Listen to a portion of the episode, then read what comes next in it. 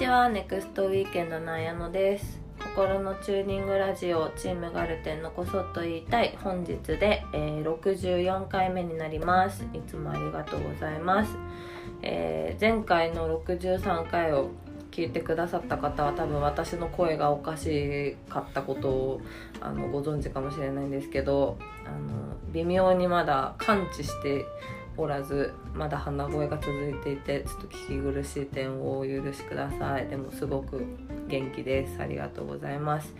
で、えー関東はなんか今日突然今日っていうのはあの今収録してるのは金曜日なんですけどなんか今日梅雨明けしたみたいですね。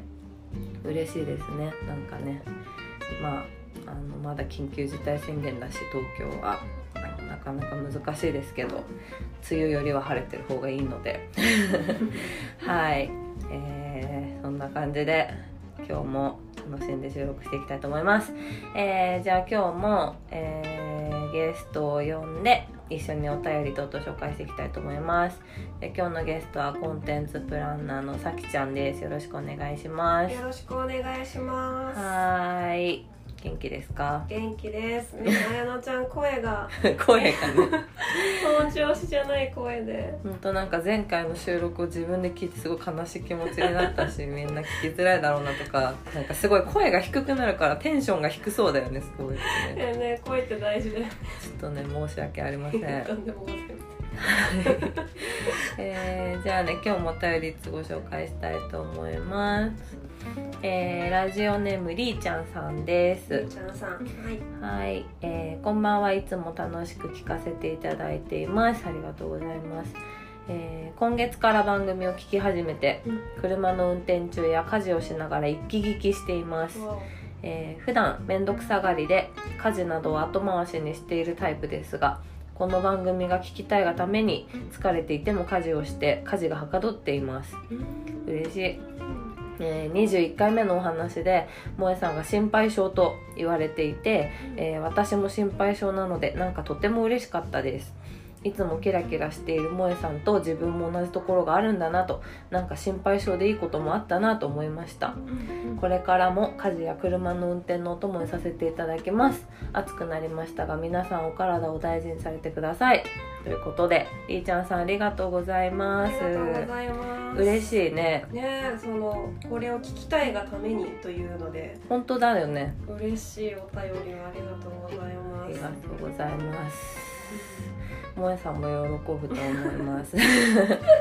いやねやっぱりこう SNS とかあのうん。ネクストウィーケンドとしての発信見てるだけだとね、うん。やっぱりこうあのすごくなんだろうな。いい,、うんいいところがね、うんいい意味でいいところがすごい目立つと思うけど、うん。まあ、みんないろんなとこありますよね。ね、そうですね。見えてる部分とね、そうじゃない部分とね。そうそう。なんかちょうど今日あの会社のみんなで定例会議があって、うん。あの今回のタームは10分先生ってことでやってるじゃないですか、うんうんうんであの10分先生終わった後な何のテーマにするっていうねそろそろ一生終わっちゃうからさ、うん。何の話してて。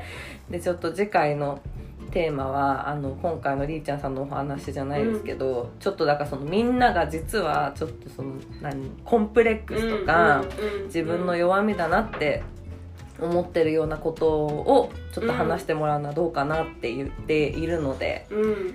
ねなんかそれはそれで楽しい会になりそうだよねねみんなの一面が知れそう。う、ん。きっと一緒に働いてても知らない部分がね、うん。まだまだいっぱいあるから、うんそういうのを知れるのもね。ね。そうだよね。ありがとうございます。そんなことを考えてたりするのであの21回目って何の時だったんだろう。でもすごいねあのなんか全然まだ間に合ってなくてすいませんって、まあ前も言ったかもしれないけどあの本当そういうことはねあの気にしないでほしいし、あのいつ聞いてもらっても楽しいかなって思って収録してるのでね、ね。はい。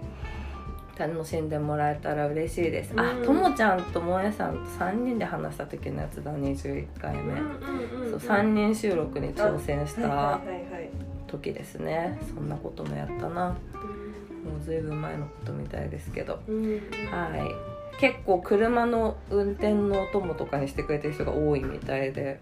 嬉しいですね、うん。ありがとうございます。それぐらいのタイミングでね聞いていただけるのが。うん。本当だね。はーい。またお便りください。ありがとうございますはーい。ということで今日ははい。さきちゃんが10分先生になってくれます。はい。よろしくお願いしお願いしますます。さきちゃんは何について先生してくれますか？はい。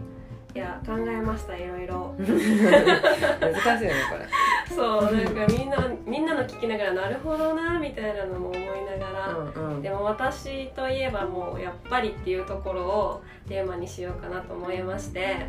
あのまあ弊社でね企画で「お国自慢」という企画をやっているんですが、うん。私は、まあ、奈良にゆあのゆかりがあるので、ね。今回は奈良をテーマにちょっと皆さんに奈良についてちょっとあのお伝えしたいなと思います。奈良プレゼンですね。はい、10分先生。はい、いと思います。いいと思います。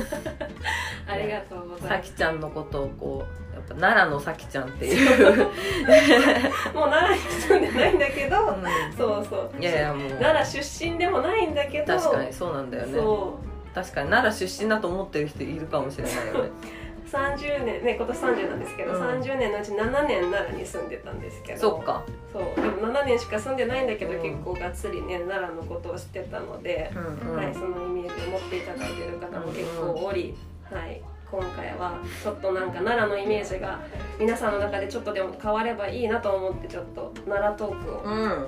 させてもらいたいと思います。よろしくお願いします。確かにでも奈良ってさやっぱりこう修学旅行のキラーコンテンツじゃん。そう。なの。で私さうん。中学も高校も奈良京都だったのね、え、一緒？修？学旅行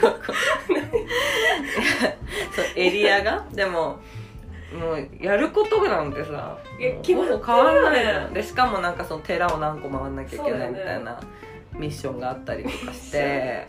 いやでもあれね修学旅行のあり方をちょっとね考えたいや方本当考がいいよね。えた方がいいよね。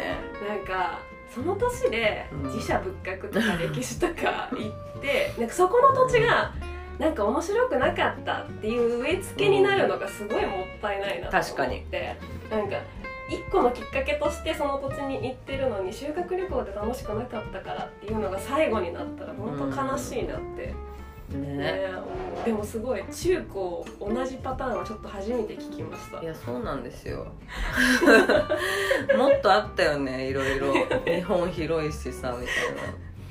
ね。京都奈良のね定番の。そうそうだから奈良も2回行ったよね。中学もの時も行ったし高校の時も行ったしまあでもやっぱりさあの王道は東大寺？そうそうそうそうね。と奈良公園奈良公園。とかねそうそう鹿。鹿。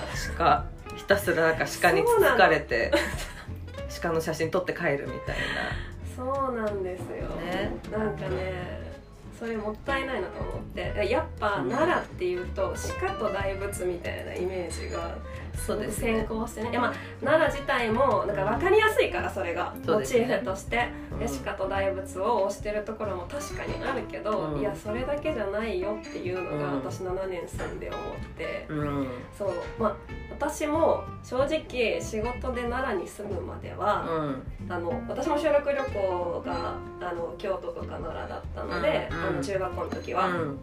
なんかそういうことみたいなイメージがめちゃくちゃ強かったけど、なんか実際住んでみるとなんかもっとねいろんなものが見えてきたというか、うんうん。うん、面白いなと思ったのでそうあそうでなんか今回このテーマにした理由がですねはい。まあ今旅行にねちょっとあんまりまあね本当は行きたいけど行けないじゃないですか。こうなんかまあそうだね。なんかねうん。行けるの。でなんかある時ですね、はい。コロナ後コロナ後に観光で行きたい都道府県ランキングといううん。記事を見つけまして。うん。でちょっとそれを見てたのね。うん。で、まあ、1位北海道、はい。はい、わかる。2位沖縄。わかる。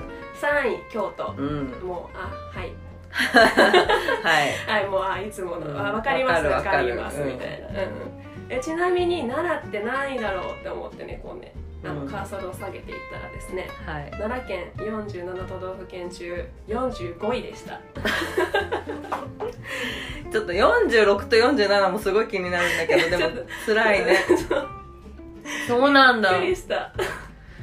マジみたいな。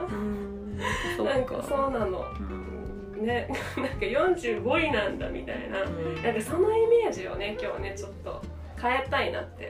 うん。いやでも多分あの、うん。さきちゃんのこと日頃からインスタグラムでフォローしてたりとかうん。知ってる人がうん。見るやっぱさきちゃん越しの奈良は全然うん45位じゃないと思うか嬉ら、しい。いや本当にそうで私さ、うん。あれ何年前ですか？3年前ぐらい3年前ですかかなさきちゃんと一緒にさ、そう。奈良行ったよね。そう。案内してもらったんだよ。うんうんうん。その時とかもやっぱりなんか修学旅行は何だったんだろうと思ったもんね。本当に。ねなんかもっと違う一面を見せてくれよ修学旅行で。まあもちろんさ修学旅行の時はお金もないしさ、うん。時間もねねなんそんななんか自由に使えるわけじゃなかったりとかするからあれだけどやっぱ大人だから楽しめる場所だなと思いましたよ奈良は。そうなんですよ。悔しいね45この。結構衝撃を全然出てこないみたいな。確かに。まさかそこまでさ下がんなきゃいけないと思ってさきちゃんも。そうそう。カーソル下げまくったよねもう。衝撃でしたもいうや次のページ行ったもんもう。この10分先生の影響でうん45位が何位になるかっていうのはちょっと見ものですね。すごい影響力。すごい。いやでもねそうそう。あの次なんかどっか行っていいよってなった時にね、うん。奈良のなんか奈良が一つね候補地として上がればいいなと思ってそうだね。そう本当にそうだね。うん。うん。そう。でだから奈良ってなんか空港がなくて確かに。で新幹線も止まらない。確かに。でだからアクセスってなんかどうなんみたいなのを思われるんやけどうんあの京都の、まあ、新幹線京都で降りたら、奈良市までは電車でまあ大体40分ぐらい。はいはい。であのちなみに大阪ナンバーとかだと、うん。電車で25分ぐらいでもう奈良に行けるのでそっか。そう意外と、まあ、京都とか大阪まで行ってるとそんなにうん。あの行きづらいみたいなことはなくって、うんうんなんか意外とアクセスもそんな悪くないんだよっていうところは、なんかみんなあんまりちゃんと伝わってないのかなみたいなところとかもあって、うんうん。そうなんかだから意外と行きやすいスポットなんですよっていうところを今日はまずねちょっとうんお伝えしたいなと思いました。ううん。んそうだね。そう。いやさっきもねちょっとちらっと言ったんですけど、うん。そのうちの企画で「まあ、お国自慢」っていうのがねいくつか記事があってそうだね。あのみんなのなんかふるさとだったりとかゆかりの地をねうん。紹介する連載を一時期やってたんだよね。最近止まってるけど。で、まあ、2018年の時に私もそれ書かせてもらってて、うん。まだウィークエンド編集部だった時なんだけど、でその時もあの奈良についてちょっとあの好きなお店とかをあの8スポットぐらい紹介をさせてもらったんですけど今日はちょっと最新の私がリピートしているあのおすすめスポットをいくつか紹介したいなと思います。うんうんなのでちょっとあのーね店名とかもしちょっと具体的に言っていくのでもしよければちょっと調べてもらってなんか次あの行く時の参考になればいいなって思ってます。そうだねうん、楽しみあです。りがとうございます。はい。はい。でえっとまあ一つ目がですねうん。こう、まあ、ここは私がおそらく最多で行っているお店をまず紹介したいなと思うんですけど、うん。まあ深呼吸がしたいなとかうん。リラックスしつつもなんかパワーチャージをしたいなみたいな人にうん。おすすめしたいのが、まあ、私といえばみたいなところがある、はい。あの生駒にあるまほろばという森の中のレストランです。はいまはいほろばさんまほろばさんでもうさきちゃんのインスタグラム見てる人はもうねす。そうなんです。なんかね、後で言おうと思ったけど、なんかここに行ってくれる知り合いとかが行ったよっていう報告を絶対私にくれるっていう。いやするでしょそれは。なんか私勝手にアンバサダーみたいなぐらいすごい好きで。アンバサダーっていうかもうなんかなんな なんだろうね。うんイコールみたいな感じ。ね、なんかあの、ね、住んでた家が割と近所にあって、うんうん。そう2020年は月1ぐらいのペースで多分通ってたんですけど、もうそんだけ通ってても行くたびに絶対新しい発見があるお店でうん。なんかこう季節のお花があこんな種類のお花が咲くんだとかなんか新しい器があの増えてたりとかこう食材がすごいいろんな意外な組み合わせの一皿が出てきたりとか,、うん。なんか同じものがなくて、うん。もう絶対なんかこう刺激をもらえるのがすごい好きで。うんでかつね、あのー行ったことある方もいらっしゃるかもしれないんですけどテラス席とかも席によって見える景色が違ってて、うんもうそれが本当に素敵でなんかもう私はここ奈良をあの紹介する時とか大切な人が遊びに来てくれた時とかはもう絶対みんなを連れて行きたいなと思っているお店です。うんでもうなんかねもう料理とかももうなんか一つ一つ食べるたびにもうこうなんか深呼吸してこうなんかそれを全身で味わいたいって思うしもうなんか気づいたら幸せって声に出してるぐらいの なんかねあの素敵なお店でもう春夏秋冬それぞれの良さがあって。もうあの新緑の季節だった木漏れ日が本当に美しかったりとか、うん。夏でも山の中だから涼しくてクーラーいらずのうん。あのお店だったりとかあとね冬は冬で薪ストーブがあるので、うん。すごいそれがパチパチ燃える音とかなんか火の光とかもすごい素敵なんですけど晴れの日に晴れの日に行っても雨の日に行ってもまた違う良さがあって、うん。もうなんかもう何回行ってもいいみたいなお店が生駒の魔法のおばさんです。うん。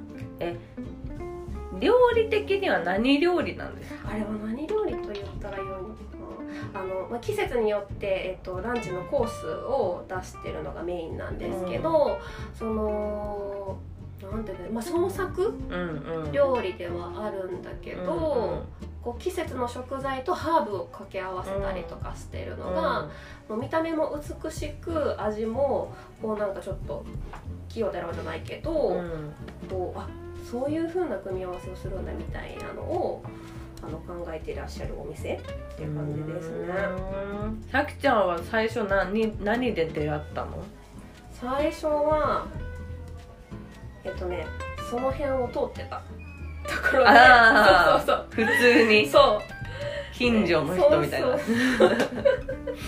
でそうなんかすごい素敵なお店があるなと思って。だ結構ちょっと一本道に入るからうん。一見分かりにくい場所にあるんですけど、うん。なんか逆にそれがなんかね森の中の物語感があって、うんうん。そうそうなちょっと気になるなみたいな感じで入ったのがきっかけですかね初め。もう通い始めてどのぐらいだろう。もう56年ぐらい。うん。超常連さんだよね。もうそうなんですよ。もうねここはね本当にあのこれを目的に奈良に行ってもらっても、絶対損はさせないって私は個人的に思っているぐらいの確かに。森の中のレストランです。でも私もからに2年3年うん。前ぐらい？にそうだね。多分夫今の夫とまだ結婚する前？え？え？結婚してあしてた？してたしてた。してた？してた？ギリギリ。そうだ。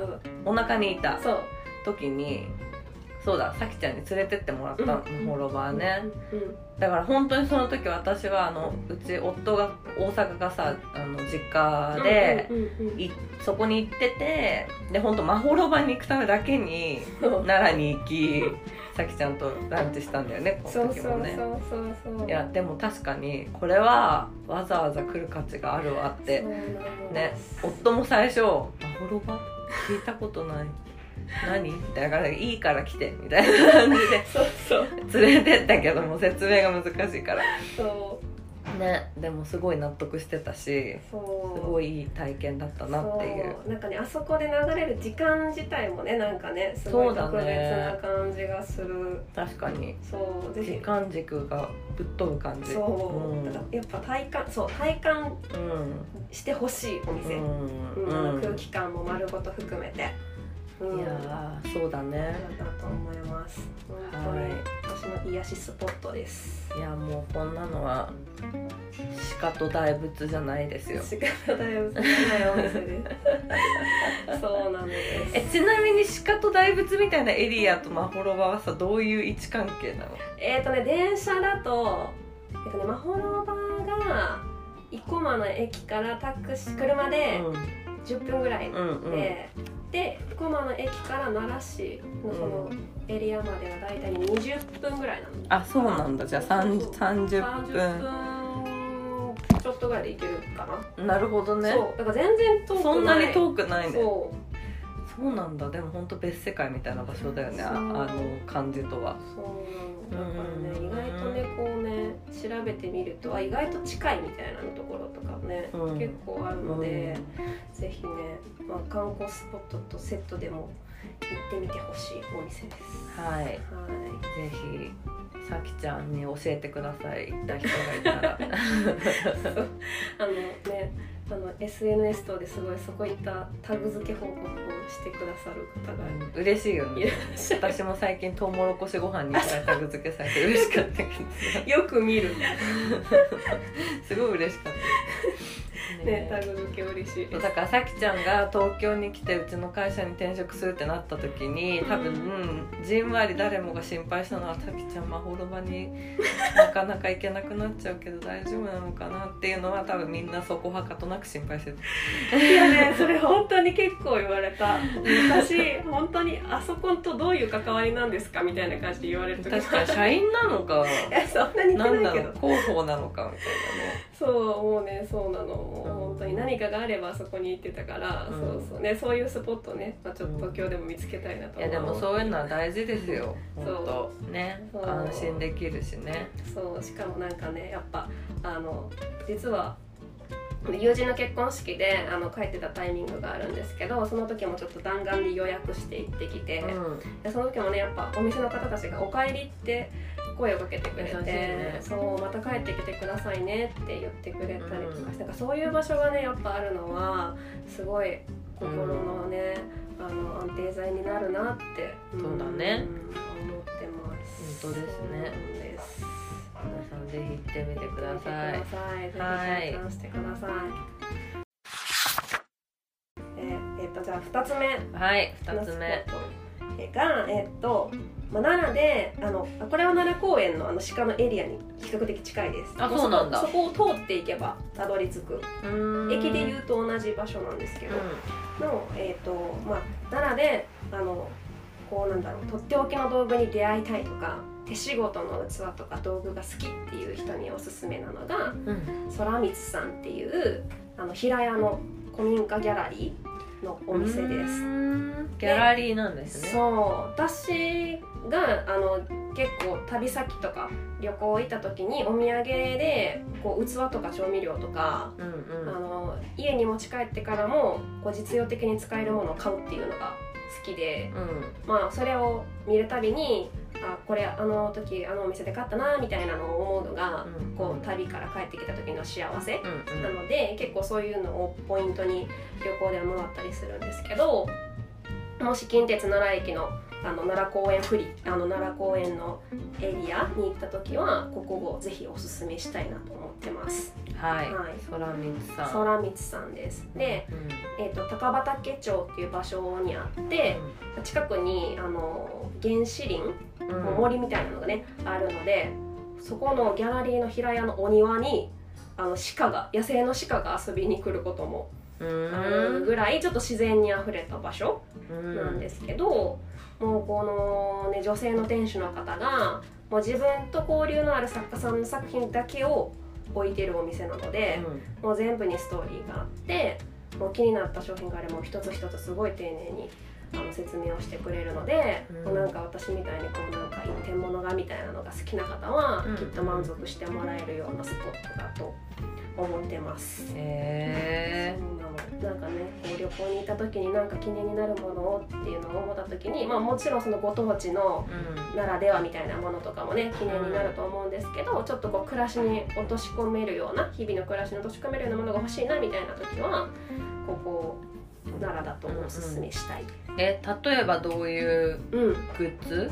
なんかはえっとね器とか、うんうん。例えばあと月ヶ瀬っていう奈良にエリアがあるんですけど、うん。そこは和紅茶が有名な産地なんですけど、うん。その和紅茶を売ってたりとか、うん。あとあのいろいろ展示とかもあったりするので私そこであの実際せいろとかうん。買ったりとか、こうあの調理器具とかも売ってたりとかもするしなんかガラスのあのなんだろう牡蠣とか、うん。あとちょっとアクセサリーとか、うん。あの作家さんが作ってるものをよく展示とかもされてるし、こうあのなんだろう機械によってあのいろんな展示をされてるので今回は誰々さんの作家さんの特集みたいな感じでこうイベントが変わったりとかもしてるのでこうなんか最新の情報をチェックしつつ行くといつもなんかちょっと違ったものが見れるみたいな、うん、うんうん、楽しみ方もあります。そうか行くたびに楽しみがあるんだねそうなのですそれはいいねそうそこのねお庭もすごい素敵でもみじがあったりとか、うんこうなんか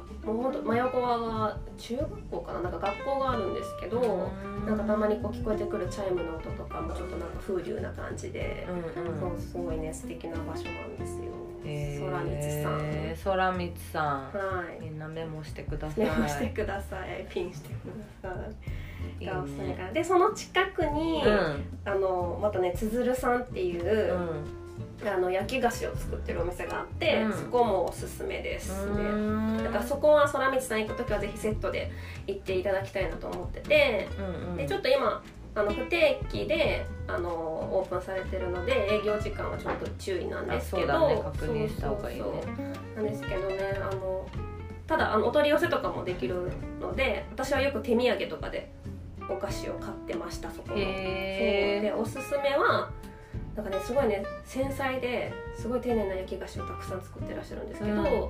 私が好きなのはごぼうとペカンナッツのバトンっていう焼き菓子。えなんかねごぼうを使っててすごいなんだろう良いごぼうの良いところだけが引き出された焼き菓子で、うなんかこうなんだろう深い味わいとすごい香ばしい香り。うんがあの、まあ、クッキーみたいなお菓子なんですけど、まあすごく美味しくてちょっと大人のお菓子みたいな感じですね。へえあ今サイト見てたら7月26日から販売カミングスーンっていうなんか ボクッキーボックスの中にそれが入ってますね。オンラインで買える、うん、そえー、すごい。おごぼうとペカンナッツブラックペッパーとヘーゼルナッツココナッツとカカオオレガノとそば茶。へえ、んかねこうそうそこも組み合わせが、うん。えどんな味がするんっていうような組み合わせのお菓子そうだなんでねすけど、結構1枚であのなんだろう食べ応えがあるというか、ほんのちょっとずつ大事に食べたいお菓子って感じで、本当あの特別な日に食べたりとかお土産としてあの買うっていうのがすごくおすすめです。はい、ぜひ調べてみてください。すごい素敵。そうなの。お取り寄せもできるのはうんいいねなかなか行けなくてもそうなの。パッケージとかもおしゃれだからぜひ見てみていただきたいです。なんかさコロナはさもちろんない方がいいし早く終わってほしいんだけどさ、うん。あの唯一ちょっといいなと思うことがあるかなとすれば、うんうん。なんかなかなか買えないものがオンラインで買えるようになったりとかはさ進んだじゃん確かに。ね、うんやっぱりね飲食店も難しい状況だからみんなうんそういうことするようになってなんかそれはすごくねなんか取り寄せなんかできなかったのかさうん。デリバリーもなんかやってくれなかったのにみたいなのとかはうん。ねあるよね。ちょっと変わった感が、うんうんうん。わかるわかる。もちろんねそのそこに行ってから、うん。行くからこそ体験できることもあるけど、うんうん。でもねやっぱそれが選択肢として増えるのね、すごい嬉しいよね。ねそう。そこのねシロップもめちゃくちゃ美味しくて。へえそう。それもね不定期で多分オンラインやってるんですけど、うん。それもおすすめです。そうなんだ。ちょっとはい。見てみてください。つ見てくださいづるさんね。つづるさんです。はい。ありがとうございます。お腹すくねこのラジオは。そうだよね。食べ物ねうん。食べ物が多くてね。うんさきちゃんといえば食べ物だよそうなんです。美味しいものを食べるのが幸せなのでね、うんうん。ちょっとね偏ってますけど、もう一つだけじゃあちょっと紹介をさせていただきたいです。でもう一つがちょっとねあのさっき言ったその奈良市とか生駒市って言われてるちょっとアクセスがいい場所。うん。あの近隣県からアクセスがいい場所って言われてるところからはちょっと遠くなるんですけど、うん。あのちょっと足を伸ばしてもいいからそのなんだろう地地産のちゃんとフルーツとか小麦を使ったあのスイーツが食べたいっていう人におすすめなのは、あの五条市っていう場所にあるパティスリークリアンっていうお店です。そう。五条市っていう場所がどっちかというと和歌山に近くて奈良ってねすごい縦長なの実は。うんうん、であの三重とも接してるし和歌山とも接してるし大阪とも接してるし京都も接してるし、みたいな感じででどっちかというと下の方というか、うん。吉野寄りのそう五条市っていう場所なんですけど。あの、まあ、五条市ってすごいフルーツとかがたくさん取れる場所であの柿の葉寿司のお店とかも有名なお店がいくつかあったりとか、うん、結構自然が溢れた場所なんですけど、うん、で私はそのねパティスリークリアンさんっていうのが個人的には関西で一番好きなパティスリーって言ってて。そうなんだ。初めて聞いた。さきちゃんから初めて聞いた嘘。私ねあでもねやっぱねちょっとアクセスが、うんうん、ね、車が結構必須な場所でそうなんだね。そうあのねあのタイミングによって行けたり行けなかったりみたいなところはあるんですけど、うんうん、あのそこの焼き菓子からジェラートからケーキから本当に何食べても美味しくて、うん、そう私生クリームが実はそんなに得意じゃないんですけど、うんうん、ここの無添加生クリームはあのすごいねあっさりしてて美味しくて。そうなんだ。さきちゃんも生クリームダメなの？そうなの。私も生クリームダメなの。えじゃあもうここのさケーキほんまに食べるえそうなんだ。私なそう。私も苦手って思ってたけど、うん、ここのはもうえ美味しいって。そうなんだ。なる。なんか生クリームいっぱい食べるとほっぺたがピリピリするの私。えわかんないんだけど。待って独特な症状ある日突然そうなっちゃったんだけど。なんかいっぱい食べられないんだけど。なんかピリピリするんだけど。マジで私はもうホイップをさ、うん、こう片手でごといけるみたいな友達がいてさチューチューできるとかねいるよね。絶対無理みたいな、うん、そう。な私も生クリームとかちょっと気持ち悪くなってしまうタイプなんですけどね、ここのねショートケーキそうなんだ。そう。なんかサイトをさ今私見てるんだけどさすごい独特だね。なんか見方が難しいくらいの。そうだから、ね、独特なの、独特だね。そう。でもインスタグラムでね見ていただいた方があインスタグラムの方がいいですかね。はいわかりやすいかもしれない。いやそうなんかさまほろばさんとか空光さんはちょっと雰囲気が似てるなって感じだったんだけど、うんうん、パティスリークリアンさんはちょっと独特ですねすごく、うん、でねなんかその独特な理由が、うん、なんかまあ五条市っていうのもなんかちょっとねあの片田舎っぽいところにあるんだけど、うん、そこのねあのオーナーさんっていうかマダムが、うん、あのヨーロッパの片田舎にあるパティスリーをイメージしてそのお店を作っていらっしゃるのでなんかそういうちょっとヨーロッパテイストが入ってるというか、うん、そうそうあのインテリアとかもすごいこだわってるお店でもともとインテリアのお仕事も昔されてたからそういうなんだろうあのセンスとかもすごい溢れているお店なんですけど。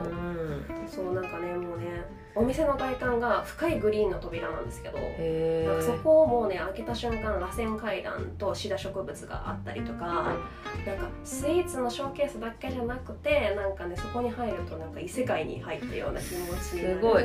今インスタ見てんだけどみんなパフェをあげてる。そうなの、うん、それをパフェがすごい。そう今ねそう私に言おうと思ったの。ぜひ食べてほしいのは、うん、その、えー、パフェ。そうパフェ。でシーズナルで多分今はね桃。うんそうみんな桃あげてる今。そう。ぎっしり桃が。すごい、ね、でそれもあの地元のフルーツにこだわってて。もうねもう本当に上から下まであのやっぱねパティスリーが作るパフェってこういうことかって納得するけどもうね一個一個のなんか酸味と甘みのバランスとか食感とかもう一個一個のパーツにこだわりを感じててもうね2個目もいけるんじゃないかって思ってぐ思ってしまうぐらいもうペロッと食べられるパフェを作ってらっしゃいます。すごいね。そうビジュアルはね美しいんだけど。すごい、うん、そうでなんかさビジュアルだけビジュアルがさすごい勝っちゃうパフェとかもあるじゃん。あ確かに。じゃなくてもここはビジュアルもありきの、もう味がそれを上回ってくるみたいな。へえー、本当に美味しい。すごい美しい本当に。そう。でインスタののアカウントお店のインスタのアカウントがあるわけじゃないのかな、あねがねえっ、とねオーナーさんっていうかマダムのアカウントがあるんだけどそうそう。だから結構ね皆さんエリアで調べて、うんうん、そうだね。位置情報とかでやるのがいいね。そすごい美味しそう。もうねめっちゃ美味しい。べたい。わざわざ行きたいようなお店うです。確かにここはわざわざ感があります。そうなんインスタグラムでみんな見てください。見てください。もう本当に。すごいわこのパフェは。そう。で次はね多分ね毎年の例で言うとシャインマスカットが出てきます。プエー。なんか桃の一個前はプリンアラモードだったっぽいね。あそう。でその前はねいちごだと思う。う、んそうだね。ドンピシャです。美味しそうすぎるよ。そう。で本当にね材料が本当にこだわってるから小麦も五条市っていうそのエリアで作られてるやつとかもう卵とかもうあのなんだろう生クリームももちろんだしもうバターとかもね本当にこだわりを感じるうん。お店でそう何食べても美味しいんだけどもうお店に行くからにはパフェを狙っていただきたいなってうん思います。うんそう。なんかね地元のものを美味しくこういう風に美しくできるのって本当才能だなって思いますね。奈良の食材をねうん。こんな風に変身できるんだみたいな、ね、うんうんうん。へえ奈良の食材を思う存分美味しく食べたいスイーツでみたいな時うんここをおすすめします、えー、パティスリークリアンさん。はい。みんなぜひメモメモですよ。メモメモです、わざわざ行ってほしいね。うんそうなの。ちょっとね奈良市からだと混み具合によるけど車で。もう車じゃないとむずい。えっとね駅からタクシーという手もあるけど。あそっかそっか。駅からが遠いね。そうなのそうなのそうなの。駅からタクシーでも15分ぐらいはかかるかな、んうん。20分ぐらいかかるからちょっと歩きだと本当厳しいかな。へえけどね本当ここ目的っていうのがね素敵だと思います。うんうん。うんすごい。みんなちょっとラジオだからさビジュアルがの。ビジュアル共有ができないけどちょっと皆さん見てくださいね。調べてみてくださいぜひ。記事にはリンクを貼っておきましょう。優しさ。食べログみたいになるいやさ先ログ。先ログ。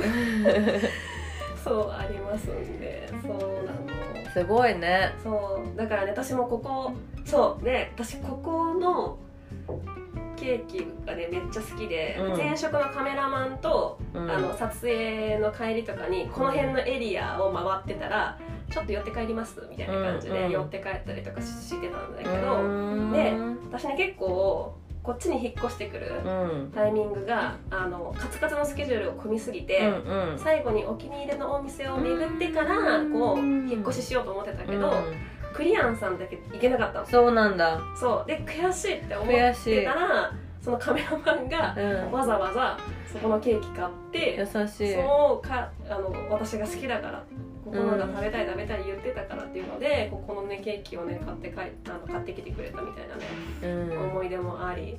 でもそれぐらい、うんうん。あの皆さんにもぜひ食べていただきたいスイーツがあるので、へね、何食べても美味しいです。おすすめです。ー行き行きたい。行ってほしいもうね。なんかねだからねザ観光地みたいな場所以外にもねうん。奈良はねほんとちゃんと魅力的な場所が、ね、あったりとか、うん。今私紹介したお店は全部ね店主さんの人お人柄もうん。素敵なお店ばっかりで、そうそうほんとねそういう人たちもねたくさんいるのでう、ん。なんかちょっと人情味みたいなところにもぜひ触れていただきたいなと思います。うん。なんかねいやでもこういうところってさ本当にこうなんか数日限られた観光に行くみたいなのだとなかなかむ難しいっていうかね、うん。あのやっぱりその場所をよく知ってる人とかうん。さきちゃんなんか特にさやっぱりそのうん。仕事と通じてた部分もあるわけだよね、うんこういうね、うんそうだよあの土地の魅力をそうだね。あの発信してるお店とかそういうのをね取材することとかもあっただろうから、やっぱそういう人の情報は素晴らしいですよね。うんうん、ありがとうございます。私的おすすめスポットです、はい。みんな多分今お腹空いてるし45位ではなくなってると思ういや行ってみてほしい本当に。32位ぐらいにはなってる。今の今の瞬間で上位10位以内目指そう。そうだね。次の。ちょっとそれのためにはやっぱ3つじゃちょっと時間が足りないんだけど。ちょっと残念ながらタイムアウトです。